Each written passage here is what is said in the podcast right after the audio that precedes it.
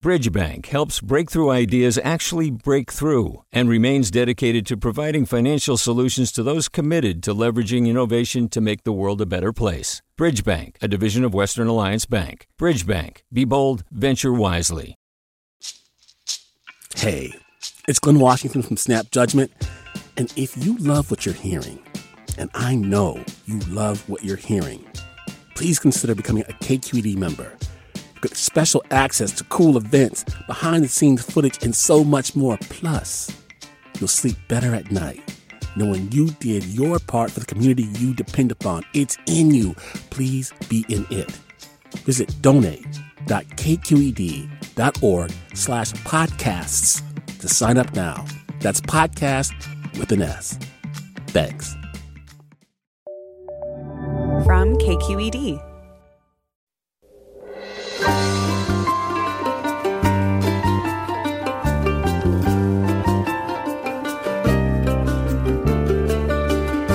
From KQED Public Radio in San Francisco, I'm Mina Kim. Coming up on Forum, the films and TV shows you loved years ago that are hard to watch now.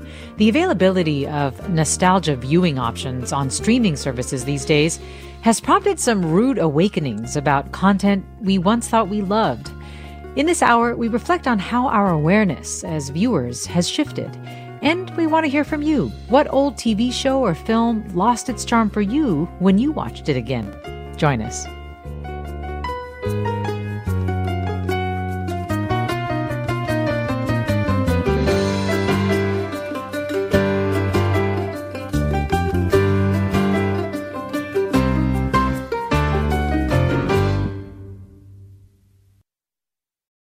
This is Forum. I'm Mina Kim. Lo and behold, you're someone's wife, and you belong to him. I loved the sound of music as a little kid, the songs, the story. But when I was playing it for my daughters recently, the gender dynamics and this line from a song being sung to 16 year old Liesel that marriage will mean she belongs to a man was one of many things that got to me. I know the movie was made a long time ago, but it made me wonder has this happened to you? You rewatched a movie you once loved, even from just a few years ago, and there were moments that made you cringe. We're reflecting this hour on films and TV shows that don't quite stack up to today's social norms. So tell us, what's lost its charm for you? You can call us at 866 733 6786, 866 733 6786. You can get in touch on Twitter or Facebook or tell us on email at forum at kqed.org. And let me tell you who is joining us. Constance Grady is a culture writer at Vox. Constance Grady, thanks so much for being on. Thanks so much for having me. Also, Dave Schilling is with us, co host of Galaxy Brains, a podcast where movies, TV, and overthinking collide. Dave Schilling, thanks for joining us as well. Always a pleasure, and thank you for laughing about the uh, the, the, title of the show or the tagline. It is very silly. So I mean, you. you. could almost describe uh, public radio that way too. yeah, I think you can describe a lot of stuff that way, but our our show is special. Yeah, I'm sure. So well, let me start with you, Dave Schilling. Like, what film or show has not held up for you?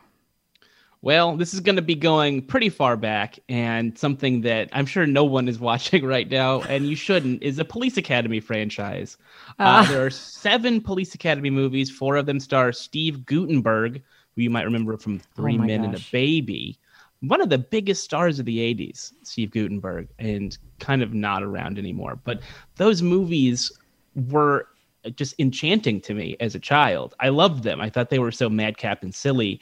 Uh, but watching them today, I watched them with my girlfriend, I would say probably two or three months into the pandemic last year. And she said, I can't watch this. This is so offensive. It's so homophobic. It's so racially insensitive. It's so mm. xenophobic mm. and and and silly uh, and offensive that, that we never finished even the first one. I had this grand plan to make her watch all seven, and she said, "No, you know what? I'm good. Thank you so much." what about for you, Constance Grady? What has not held up for you? Well, my pick has sort of held up and not held up in very weird ways. Um, my pick is the TV show Misfits, which I think was never a huge hit in the US, but it was in the UK in the early, late aughts, early tens. It started in, I think, 2009. Um, it was this very irreverent show about a bunch of juvenile delinquents who get struck by lightning while they're doing their court ordered community service and end up with really terrible superpowers. Um, and I wanted to rewatch it during quarantine because I felt like watching people act very blase and casual about big apocalyptic things would just be really comforting for me under those circumstances. Right. Uh, but what I had forgotten was this was a show that was really into that, like, late aughts ironic homophobia thing where you know you say an offensive gay joke and ostensibly the joke is like oh this character is not enlightened but you know really the joke is they're getting to say this kind of offensive stuff and it was just so jarring to me to realize how much that had flown by and hadn't really bothered me the first time I watched it, which was really not that long ago, right? This was just like 10, 11 years ago. Um, and yet somehow that humor had aged so badly. And because it's so central to the core of this show that thinks of itself as being really irreverent, and that's like the charm of it, right. it sort of put a little bit of a sour cast on the whole thing for me, even though there's a lot about the show that I still enjoy. Yeah. And both you and Dave Schilling have have highlighted homophobia as one of the common issues that we're seeing in programs, not holding up. And uh, Dave Schilling, you were also just talking about the racial insensitivity of it. What are some other common issues that you find in shows that just really make them sour, as they did for Constance Grady? I think that one of the most common problems with entertainment from the last 50 years, I guess, is the gender dynamic. Um, the way in which women are treated as possessions or prizes. Um, I mean, that's the, I went to film school actually at San Francisco State University, uh, and I was always told like there has to be some sort of prize for the character in screenwriting classes. Like you have to be getting the girl, and that's always implying that the male character is the engine of the storytelling that the male character is the one that you are identifying with and that the the female lead is really just there to be one at the end. And I think that's true of a lot of um, entertainment from the 80s that I grew up with or the 90s as well. Um, Revenge of the Nerds is a great example of a film that seemed pretty quaint and charming and cute and an underdog story that makes everybody feel wonderful. But there is that infamous scene where um, the lead character, uh, Robert Carradine's character, um, dupes the female lead into having sex with him. Uh, she thinks he is her boyfriend. And that is not the case. He is pretending, and then he takes his helmet off. He's like, "Ah, guess what? It's not your boyfriend. It's me." That is a violation yeah. of someone's consent. Um, we all thought that was so cute and like, oh, good for him. He got uh, to achieve something uh, that he otherwise wouldn't have. We're looking at the world through his perspective, not through hers. How does it feel to be duped like that? Right. It wouldn't actually feel good, but the movie makes it seem like this was a uh, a fairy tale opportunity for her when it would not be in, in real life. And we have actually quite a few listeners who've commented on assault, the way that it was treated so casually. Claire writes, Grease's summer lovin' song. Did she put up a fight?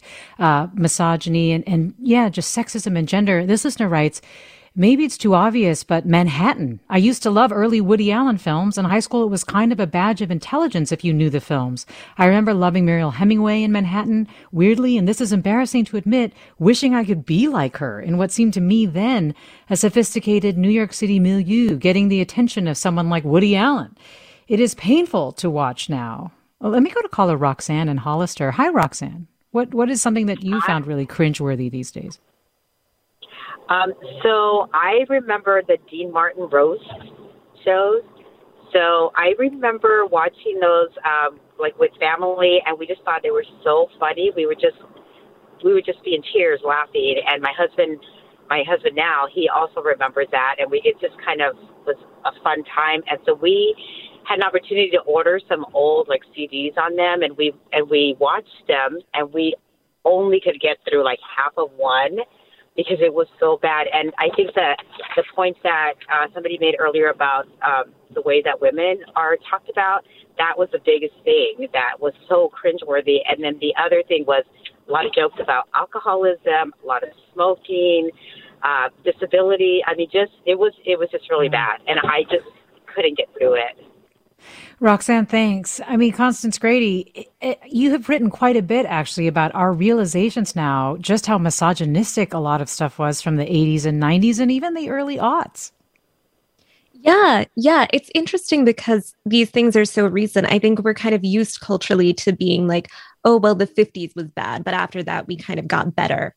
Um, and it's been a little jarring for a lot of people, I think, to start to look back most recently with things like the Framing Britney Spears documentary that had a lot of people rethinking the way we talked about famous women during the aughts and just realizing we kind of thought, I think, a lot of people that you know, we'd fixed everything, that the bigotry and the racism and the sexism and the homophobia was all gone. And in fact, it really was not. Um, and I think it's kind of important to keep having those conversations and recognizing that it was not gone when we thought it was before. So maybe that's our cue that it's also not gone now and is something that we still need to keep pushing back against. Well, Rita writes, I loved the movie My Fair Lady as a child, so when it popped up as an offering recently, I watched it. I was a bit shocked at the male dominated message that it sends and Eliza's happiness with the outcome. Ouch. And Andrea tweets, Romancing the Stone. It's still a fun rom com with great scenery, but now the racism, mostly from Danny DeVito's character, is just too hard to take. Dave Schilling, have you thought about what has made these issues, the ones that make these so hard to hold up, consistent? Like what was happening in the industry? I think it was it was just a lack of empathy across the board. I think empathy from the people behind the camera is what's going to make the the films and television shows more palatable for a modern audience. And empathy wasn't there because the creators were by and large white males.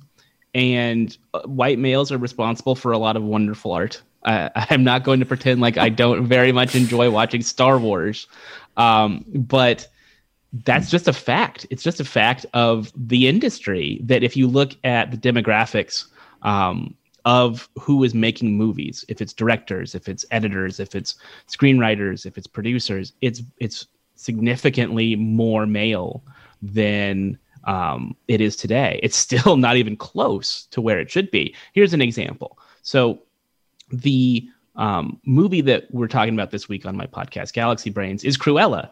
It seems on the surface to be this very um, female oriented, female gaze story about uh, empowerment and growing up and all of that stuff. Directed by a man, a white man, Craig Gillespie. Nothing wrong with the fact that he directed it, but you're not going to get the cultural sensitivities you might otherwise get um, if you ha- if you don't have someone who's a part of that world to say, mm, this is what it's really like. This is what it's really like to be um, a black person in America. This is what it's really like to be a, an Asian person in America. This is what it's really like to be queer in America. If you don't have that, you're not going to have the natural empathy required to make something that has um, respect and emotional resonance and reality. You're just going to end up with caricatures, which is what we had in the 80s and 90s and early 2000s with mm-hmm. movies like Soul Man, where C. Thomas Howell paints his face uh, to pretend to be black to get into Harvard. Oh, or you're going to get Indiana Jones and the Temple of Doom, where Indiana Jones is fighting South uh, Asian people, Indian people. And just the caricature of that is just really, really terrible. We're talking with Dave Schilling and Constance Grady about our favorite movies and TV shows that just haven't aged well. And we want to hear yours at 866 733 6786. You can email us forum at kqed.org or get in touch on Twitter or Facebook at KQED Forum. More after the break. I'm Mina Kim.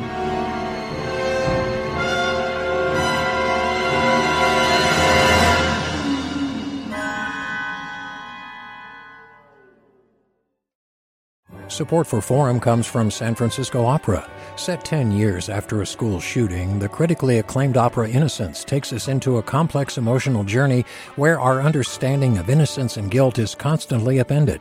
Kaija Saariaho's ethereal score collapses the past into the present as a community of survivors grapple with how to move forward. Don't miss the highly anticipated American premiere of Innocence, June 1st through 21st. Learn more at sfopera.com.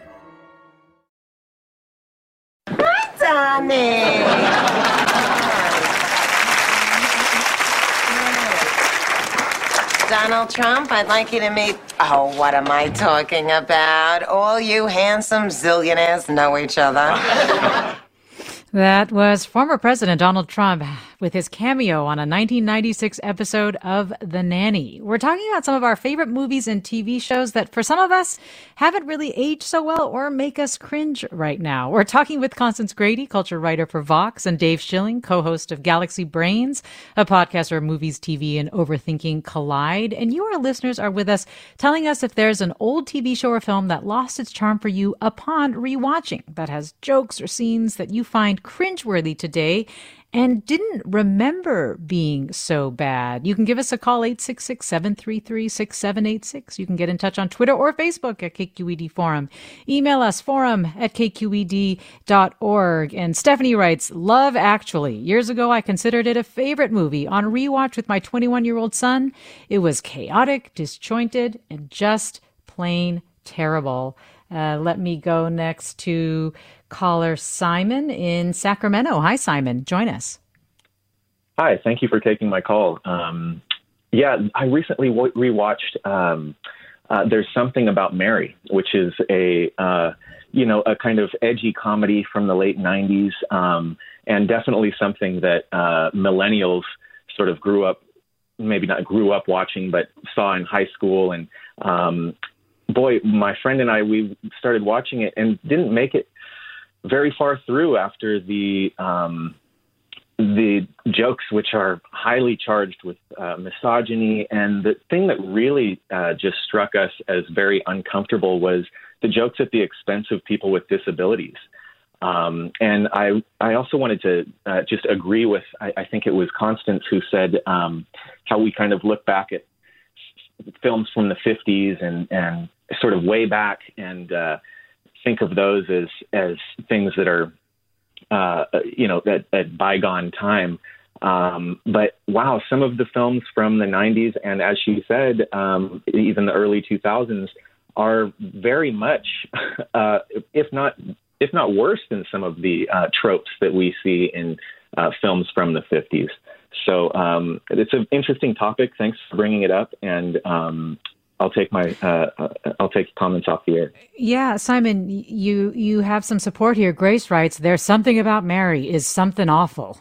The Chris Elliott character stalks Mary, played by Cameron Diaz, to the point where she has to shield her identity. All that is played off as hilarious hijinks, but doesn't erase the fact this was essentially a film about a woman who needed to get a restraining order.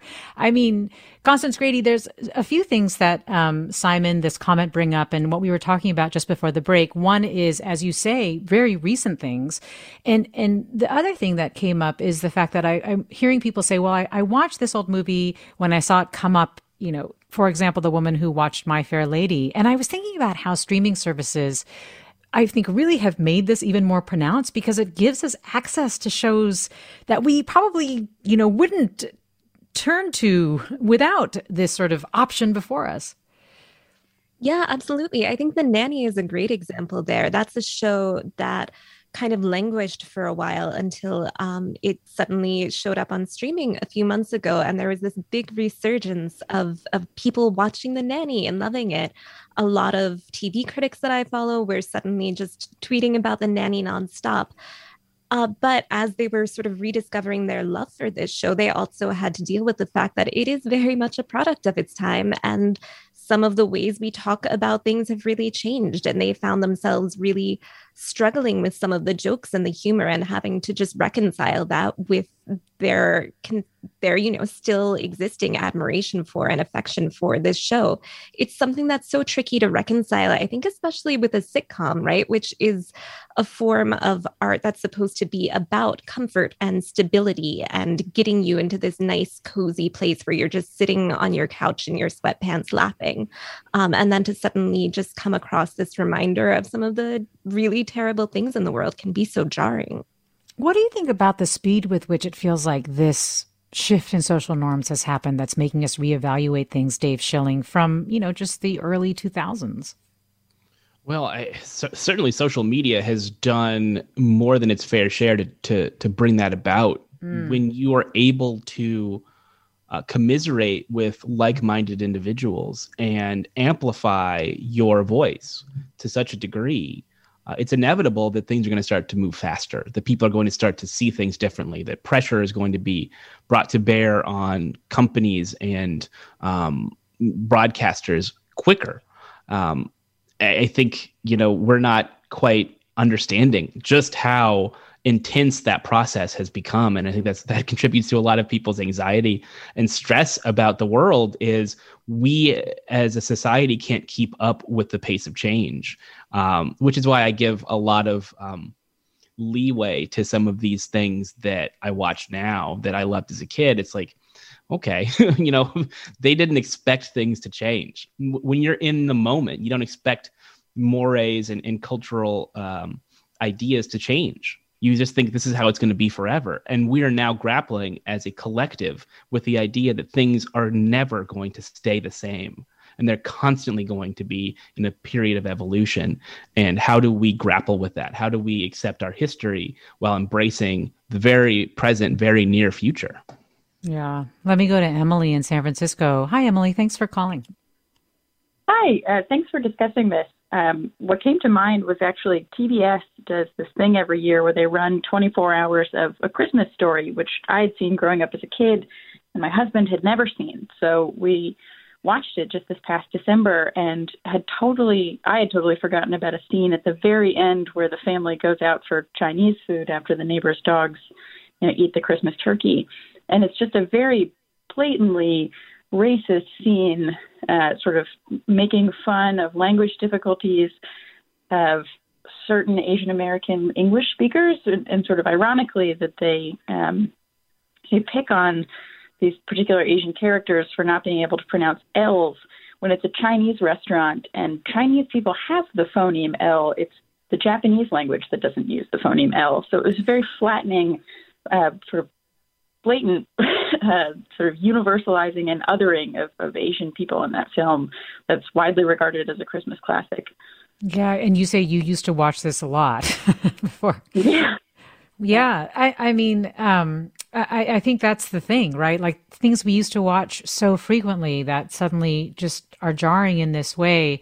Jane writes Soul Man, the entire movie. Dave Schilling, you were talking about Soul Man earlier. And then there are also quite a few people who wrote about just really anti-Asian um, depictions. Claire writes 16 candles, Long Duk Dong, and the gong sound playing every time the character is referenced. Uh, and Joshua writes Every cool indie movie I stand as a 14 year old on Tumblr aged badly. Lost in Translation's, racism is disgusting.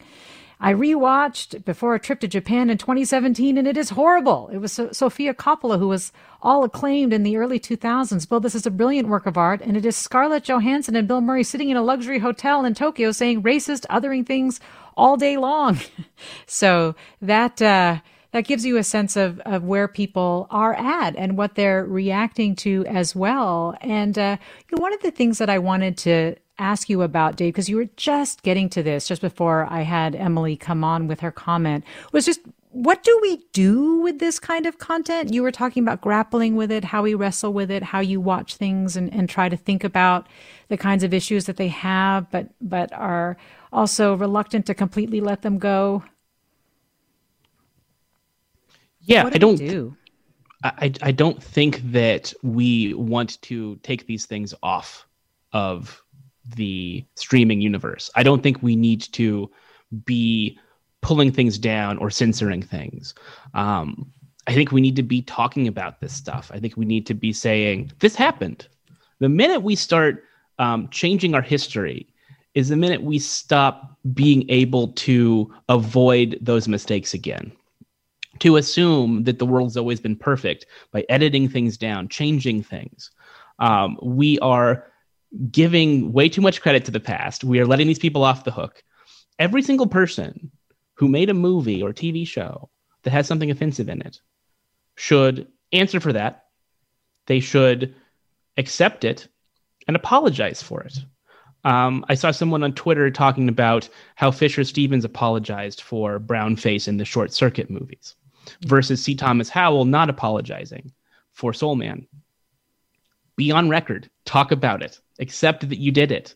This is our history. This is our cultural history. And when I think about how I was taught history in school, it was always sanitized. It was always um, written in, in, order to make the United States uh, and Western Europe seem uh, benevolent and good. And that these systems that are in place are acceptable. The way that things are is acceptable.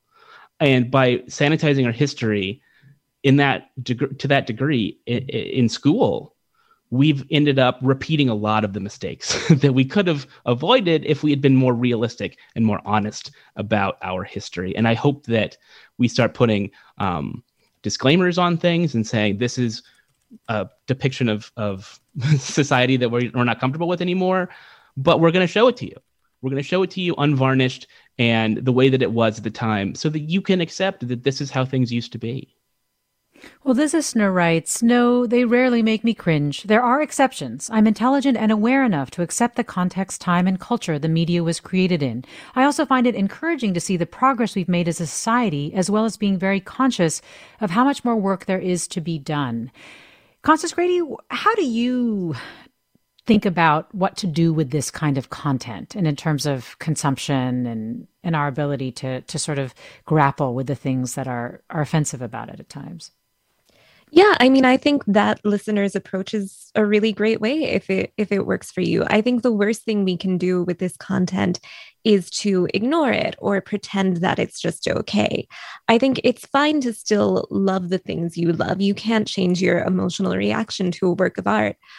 But at the same time, it is good to notice the ideas embedded in it and be critical of those ideas and not just unthinkingly accept them and let them worm their way into your mind and influence the way you think in the way that you might have when that piece of art first came out.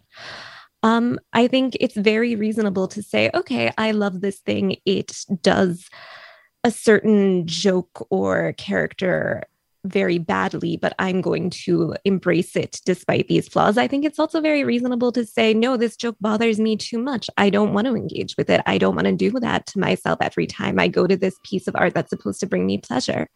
For me, the dividing line is often how central the joke is to, or the offensive moment is to the whole ethos of the work of art. So I mentioned that earlier that Misfits really bothered me because the ironic homophobia is so central to the show's sense of irreverence and what it thinks it is doing well. Um, comparatively, something like Gilmore Girls, which has a lot of homophobia and fat phobia and just general badness of the early aughts, that is much easier for me to take because that is not the thing that the show is about or what it thinks of itself as being about.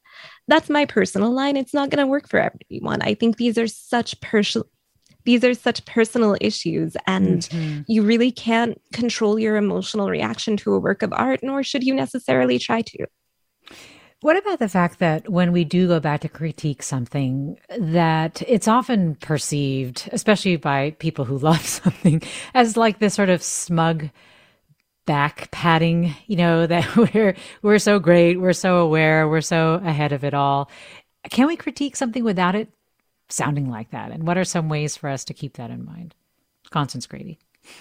Yeah, that's a great question. I think one thing I always remember as a critic is that critiquing something can be an act of love. You can say, I love this thing, it could have been better. And because I love it, I see it clearly and I can see some of the flaws in it. And I think we should also always remember, of course, that we are embedded in our own times. And there are going to be things we think now and treat as commonplace now that are going to just age terribly in 10 years. And we'll look back and say, what are we thinking? And that's something that we always have to make our peace with, right? Yeah. I was speaking um, a while back to Sarah Marshall, who is the co host of You're Wrong About, which is a podcast that does a lot of this kind of re examination work.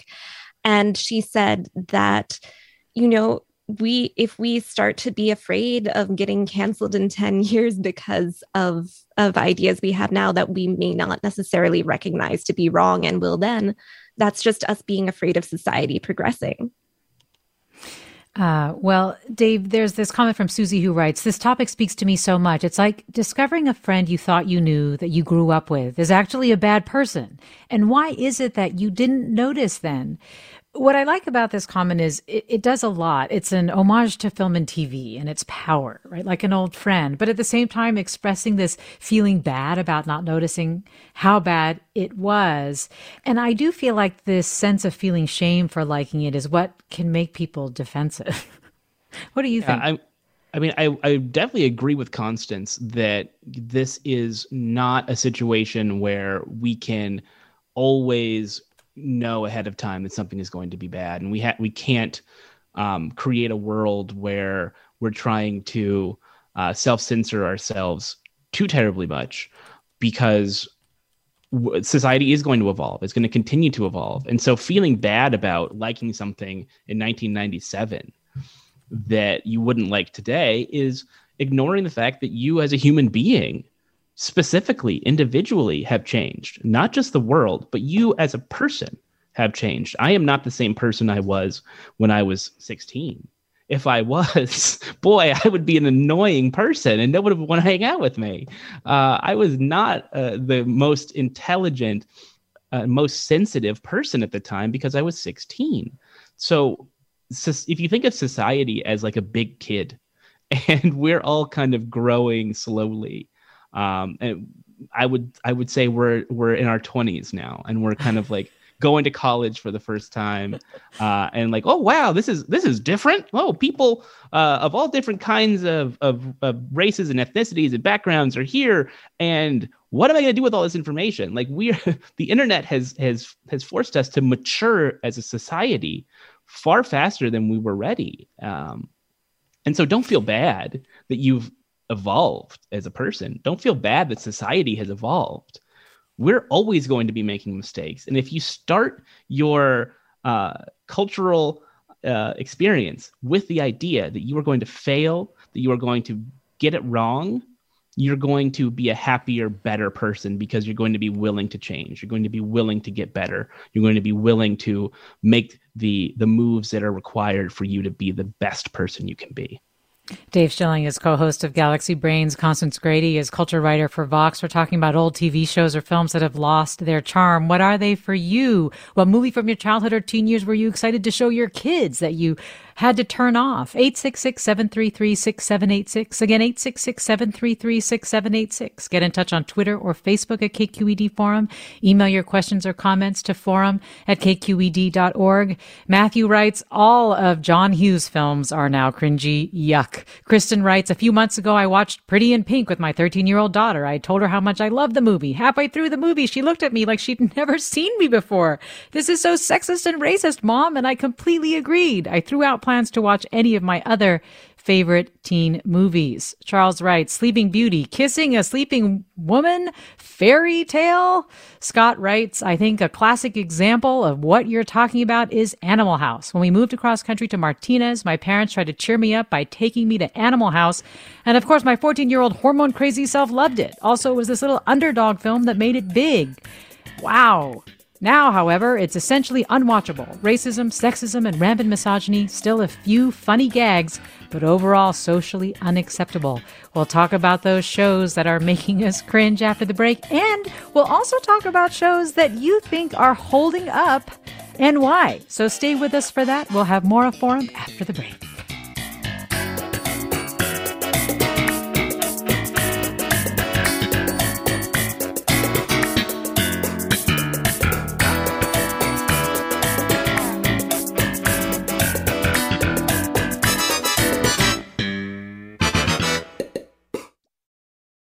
We've all got those parts of our house where the internet just won't go. Well, if you had wall to wall Wi Fi from Xfinity, you could worry less about dead spots. Because with wall to wall Wi Fi from Xfinity, you get fast speeds, reliable connection in every room, and power for all of your devices, even when everyone's online. That's wall to wall Wi Fi only with Xfinity. Restrictions apply, not available in all areas, actual speeds vary.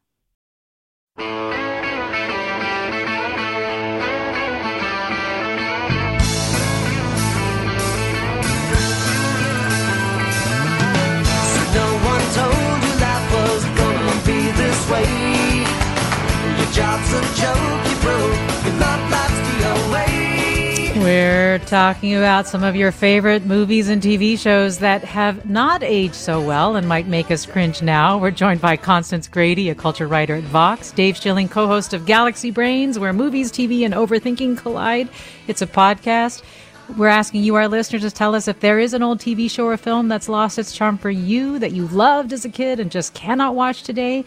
Also, what movie or series has stood the test of time? You can tell us that too at 866 733 6786, 866 733 6786. Email us forum at kqed.org or post them on Twitter or Facebook. Barbara in San Francisco, join us. Uh, hello. My first one, of course, is Gone with the Wind, which was released in 1939. It's totally cringeworthy nowadays. There's another thing that was another medium. Uh, radio, the Lone Ranger, his his sidekick was named Tonto, mm. Native American. Tonto means stupid in Spanish.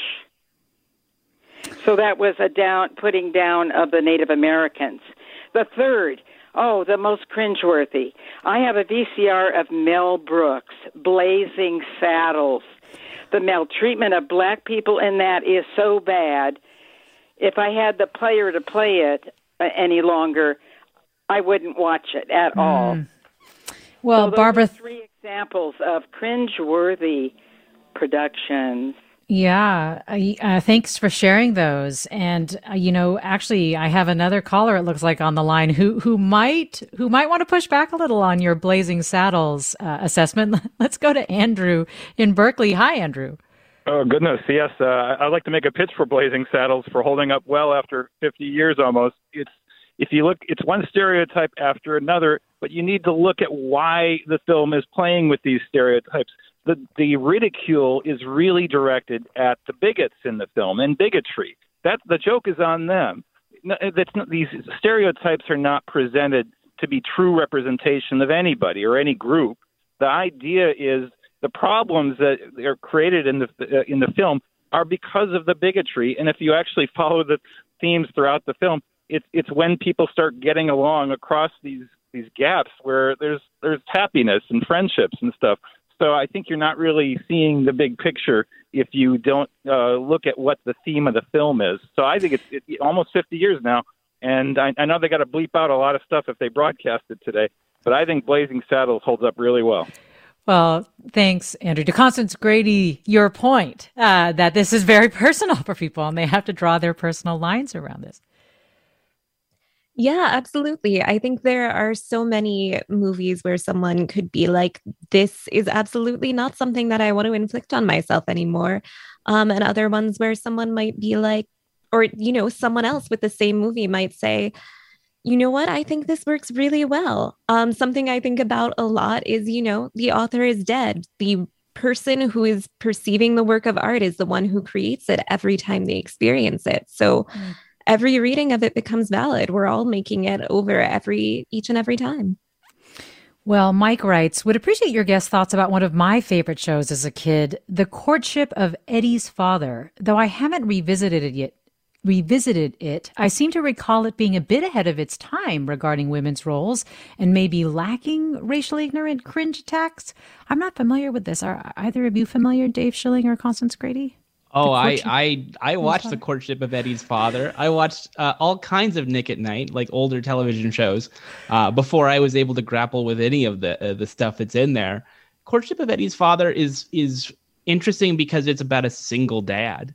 Um, so there is kind of a, a more um, modern gender politics there because it's not about the nuclear family that existed in so many uh, mid-century sitcoms, especially the black and white ones but I mean, I mean, I think it's hard to to really give it any credit for doing anything about race because you, you did simply didn't see people of color on television very often. Uh, it was not an issue. It was not important to those television shows. They existed outside of race because they wanted to pretend as though people of color did not exist. Essentially, mm. um, obviously there is a, there are uh, exceptions to that rule, like I Love Lucy and Ricky Ricardo. Um, or uh, you know Desi Arnaz. Uh, but that at the same time, they didn't talk about him being Cuban. No, you know, they didn't talk about him being a Latino man in America. It was just he had this kooky wife, and she's always doing silly things. So. Yeah, th- there certainly isn't the racial stuff that you, you feel bad about because it just they were invisible at that time. Well, Caroline writes about a way uh, that she's found to enjoy old shows and films. Caroline writes, My friends and I compile a list of skip episodes for series like The Nanny and Frasier.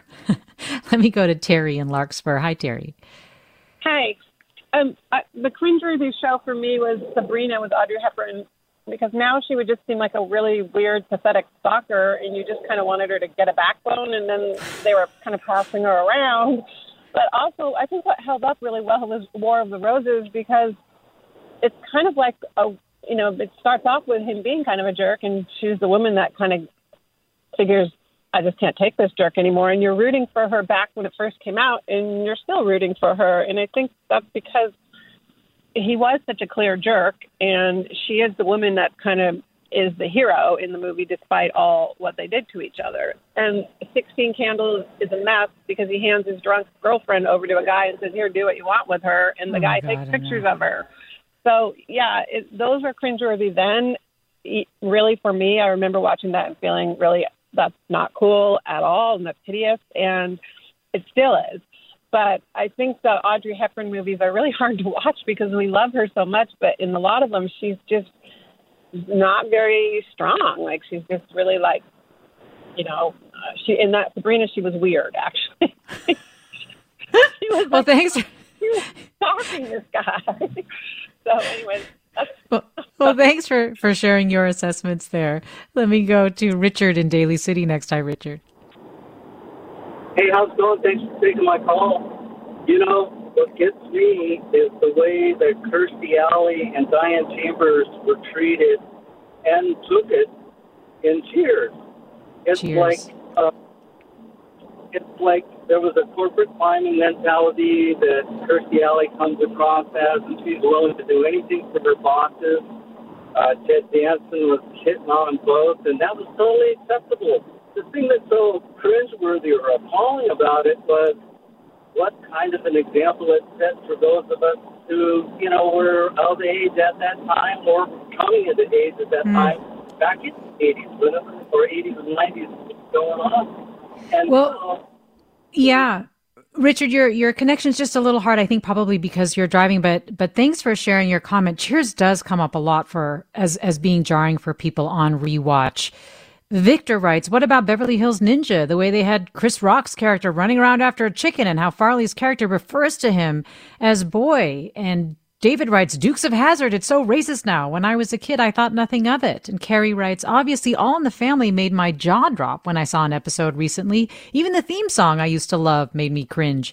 Many Looney Tunes are racist and sexist. I finally got my 11 year old son to watch My Fair Lady, and the ending has horrible messages about women's roles. But I do try to use these as opportunities to talk to him about these situations, give them some context, and discuss how it would make him feel, how he would react if he thinks parts of the story are good or bad, what characters could do differently or better. Okay, so what I want to know right now, Dave Schilling, is what holds up for you? What's a show or a movie that holds up for you in a surprising way? This is a wonderful question because we could talk about things that are good and positive. It's great. um, I really love the show News Radio. It was on NBC. It got bounced around the schedule quite a bit, but I always thought it was a better written, better acted show than Seinfeld, which was the big hit of that era. Um, it's a multi uh, ethnic cast. Um, it's a show that, even though there is an office romance, it is kind of dealt with in a very mature way. Um, the women are not seen as prizes; or their their own characters. Um, it's it's got Joe Rogan, so there's that. if you're a Joe Rogan fan, uh, you'll be excited by that. If you're not, maybe that's the part that makes you cringe. But I always felt like that was the platonic ideal of a workplace sitcom. Is that the gender roles felt um, considered and smart. Uh, another thing that I think holds up really well is is all of the works of Albert Brooks. Um, we talked about Woody Allen earlier on the show and how his movies are so clearly expressions of his pathologies and his uh, the behavior that we now see as inappropriate is projected in these in these movies. The wonderful thing about Albert Brooks is that he was playing with a lot of the same kind of stereotypes of the neurotic yuppie, uh, but he did it in such a way that it was satirical, that he was the villain of most of his films. If it's um, Lost in America or Real Life uh, or Modern Romance uh, or The Muse, uh, all of these movies, Defending Your Life, probably the least satirical one, but the one everybody loves the most. Uh, he is this character in these movies that you kind of don't like because he personifies a lot of the worst traits of that part of history. And I think when you can find material, especially comedy, that is reflecting upon itself or upon the, the, the world that it lived in, you're going to get things that are going to hold up better than something mm. like There's Something About Mary, which has no concept of itself, doesn't understand its role in society, and isn't really lampooning anything other than people of different races or women or uh, people you know, with different abilities. Like that is what I look for now in things that hold up is a, a sense of satire or a sense of um, you know self-reflection. Blazing Saddles to me is a perfect film. As a black person in America, I think it's one of the, the greatest pieces of art about racism ever made. Uh, and Richard Pryor, uh, if you don't know, Richard Pryor did quite a bit of work on that screenplay, and uh, like I just think it's it's a perfect piece of filmmaking, and I will always go back to that because it, it was addressing race in the right way at that time. And again, Dave Schilling is co host of Galaxy Brains, and Constance Grady is a culture writer at Vox. And you're listening to Forum. I'm Mina Kim. So, Constance Grady, what has held up for you? I think one of the things that's been really exciting for me about this period where we are having all these conversations, reevaluating uh, the very recent past has been getting to rediscover pieces of pop culture that kind of got ignored in their time. So, my pick is Jennifer's Body from 2009, uh, which was kind of a flop when it first came out and kind of considered a bomb. Um, it was the screenplay was by Diablo Cody. It was her first film after Juno won the Oscar, and there was like a big backlash against her at the time as being a sort of a, a try-hard hipster person. Um, and it stars Megan Fox and Amanda Seyfried. There was also a huge backlash against Megan Fox at the time, which I think looking back, we can sort of see as being part of that particular style of early aughts misogyny where every woman who was perhaps sexualized in some way was found to be doing it wrong and was somehow failing feminism personally. Um, but Jennifer's body actually really, really holds up. There was this whole trend of re-examining it um, around its 10 year anniversary a couple years ago. And one of the things that people have pointed out about it is viewers at the time were reading it as or were viewing the film as though the expected audience was a straight guy. They were saying, okay, this is a sex horror film. It's about Megan Fox being sexy and she's going to kiss Amanda Seyfried. And on that level, it kind of fails as a movie, right? It's not very sexy, um, also not very scary. But once you take the default viewer as a woman or a girl, you can read it as a rape revenge thriller. And on that level, it's fantastic. so the premise is that uh, Megan Fox's character, Jennifer, gets abducted basically by the members of this indie band. One of them is played by Adam Brody, who, of course, was Seth Cohen on the OC. So one of the beloved nice guys of pop culture. Um, and they take her off into the woods, and something mysterious happens, which you don't find out for most of the movie. And then when she comes back, she's a monster who takes boys out aside and kills them. And it sort of becomes this whole metaphor for the problem of men sacrificing women's bodies on the altar of their own professional ambition and how women have to navigate this toxic atmosphere that has been created. And really, the central relationship in it is between Megan Fox and Amanda Seyfried. The guys are kind of disposable. So it becomes about their sort of fraught friendship and the ways they resent each other and the ways they love each other it's a very good film about being a teenage girl, but because in 2009, we didn't think about teenage girls' points of view when we evaluated films, that kind of got ignored for a long time. It's yeah. been really cool to see that shift happening. Well, this listener writes a show that holds up Living Single, the hilarious 90s sitcom with an all black cast that actually inspired Friends, which hasn't held up so well in many ways. And then this listener writes, I think it's a big problem with the American psyche in general that wrong things aren't wrong until all your family, friends, and neighbors and society at large agree they're wrong. I love King of the Hill, but as a black woman, I know that Hank and Dale and that whole crew would have been leading the charge at the Capitol on January 6th. Still, they make me laugh. I watched an old episode of Seinfeld where Elaine complained to a white police officer that a black shop owner was wasting water by hosing down the ground in front of his shop. That makes her a Karen in my eyes, but the show is still hilarious. It's art, and it's supposed to push the limits. Dave Schilling, one of the things I like about this listener's comment is that I do find that I can love a show again or even more if I've gone through the process of grappling with its flaws. Does that happen for you? Yeah, if you actually engage intellectually with the things that you're watching, it's a better experience. I think that's true of anything. Like if you take a critical eye to the things that you watch, if it's contemporary or it's things from the past, you're going to get something out of it, even if it's oh, this is not good and I think this is repulsive. Um, always like be a critical thinker when you're engaging with art if it's books or if it's movies or if it's television shows music, whatever it is, um, that is going to enrich the experience. Uh, and before I, I, move on, I just want to say one other movie that I really think holds up that is worth your intellectual time is Josie and the Pussycats, uh, which is, it sounds silly, similar to Jennifer's Body, seemed like it was you know just kind of a genre trifle. But this is a movie about capitalism and about um, the ways in which um, the music industry or the entertainment industry takes advantage of young women. It's a, it's a hilarious movie, but it's also one of the best satires I think of that time period, that pop culture moment. Uh, of those the early 2000s and uh, we had a chance on galaxy brains to talk to the directors of that movie, Deborah Kaplan and Harry Elfont, and they were like, "Yeah, we wanted to do this. This was a mistake from a, a, commercial standpoint, but from an artistic standpoint, it got us what we needed, which was to make a point." Well, you just got a shout out. This listener writes, "Josie and the Pussycats is the best movie of all time. Join the army." The army, yes, of course, classic. Well, well, Dave Schilling, I want to thank you so much for coming on today. Thank you for having me. Dave Schilling, co-host of Galaxy Brains, a podcast where movies, TV, and overthinking collide. Constance Grady, thanks so much for coming on as well. Thanks so much for having me.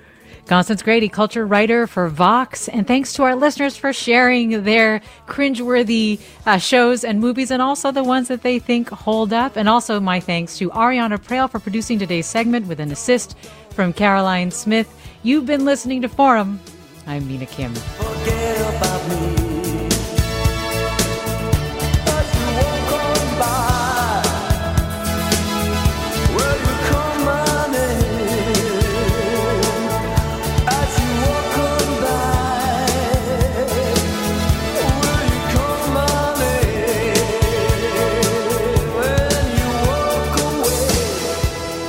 Funds for the production of Forum are provided by the members of KQED Public Radio and the Germanacos Foundation and the Generosity Foundation.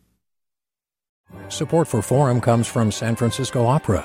Set 10 years after a school shooting, the critically acclaimed opera Innocence takes us into a complex emotional journey where our understanding of innocence and guilt is constantly upended. Kaija Saariaho's ethereal score collapses the past into the present as a community of survivors grapple with how to move forward. Don't miss the highly anticipated American premiere of Innocence, June 1st through 21st. Learn more at sfopera.com. We've all got those parts of our house where the internet just won't go. Well, if you had wall to wall Wi Fi from Xfinity, you could worry less about dead spots. Because with wall to wall Wi Fi from Xfinity, you get fast speeds, reliable connection in every room, and power for all of your devices, even when everyone's online. That's wall to wall Wi Fi only with Xfinity. Restrictions apply, not available in all areas, actual speeds vary all over the country. We need to improve reading in Wisconsin. Schools are changing the way they teach reading. I'm calling for a renewed focus on literacy. We have gotten this wrong in New York and all across the nation. And it's happening because of a podcast. I think your podcast has changed my life. And I'm going to share this podcast with everyone I meet. Sold a Story investigates how teaching kids to read went wrong. New episodes of Sold a Story are available now.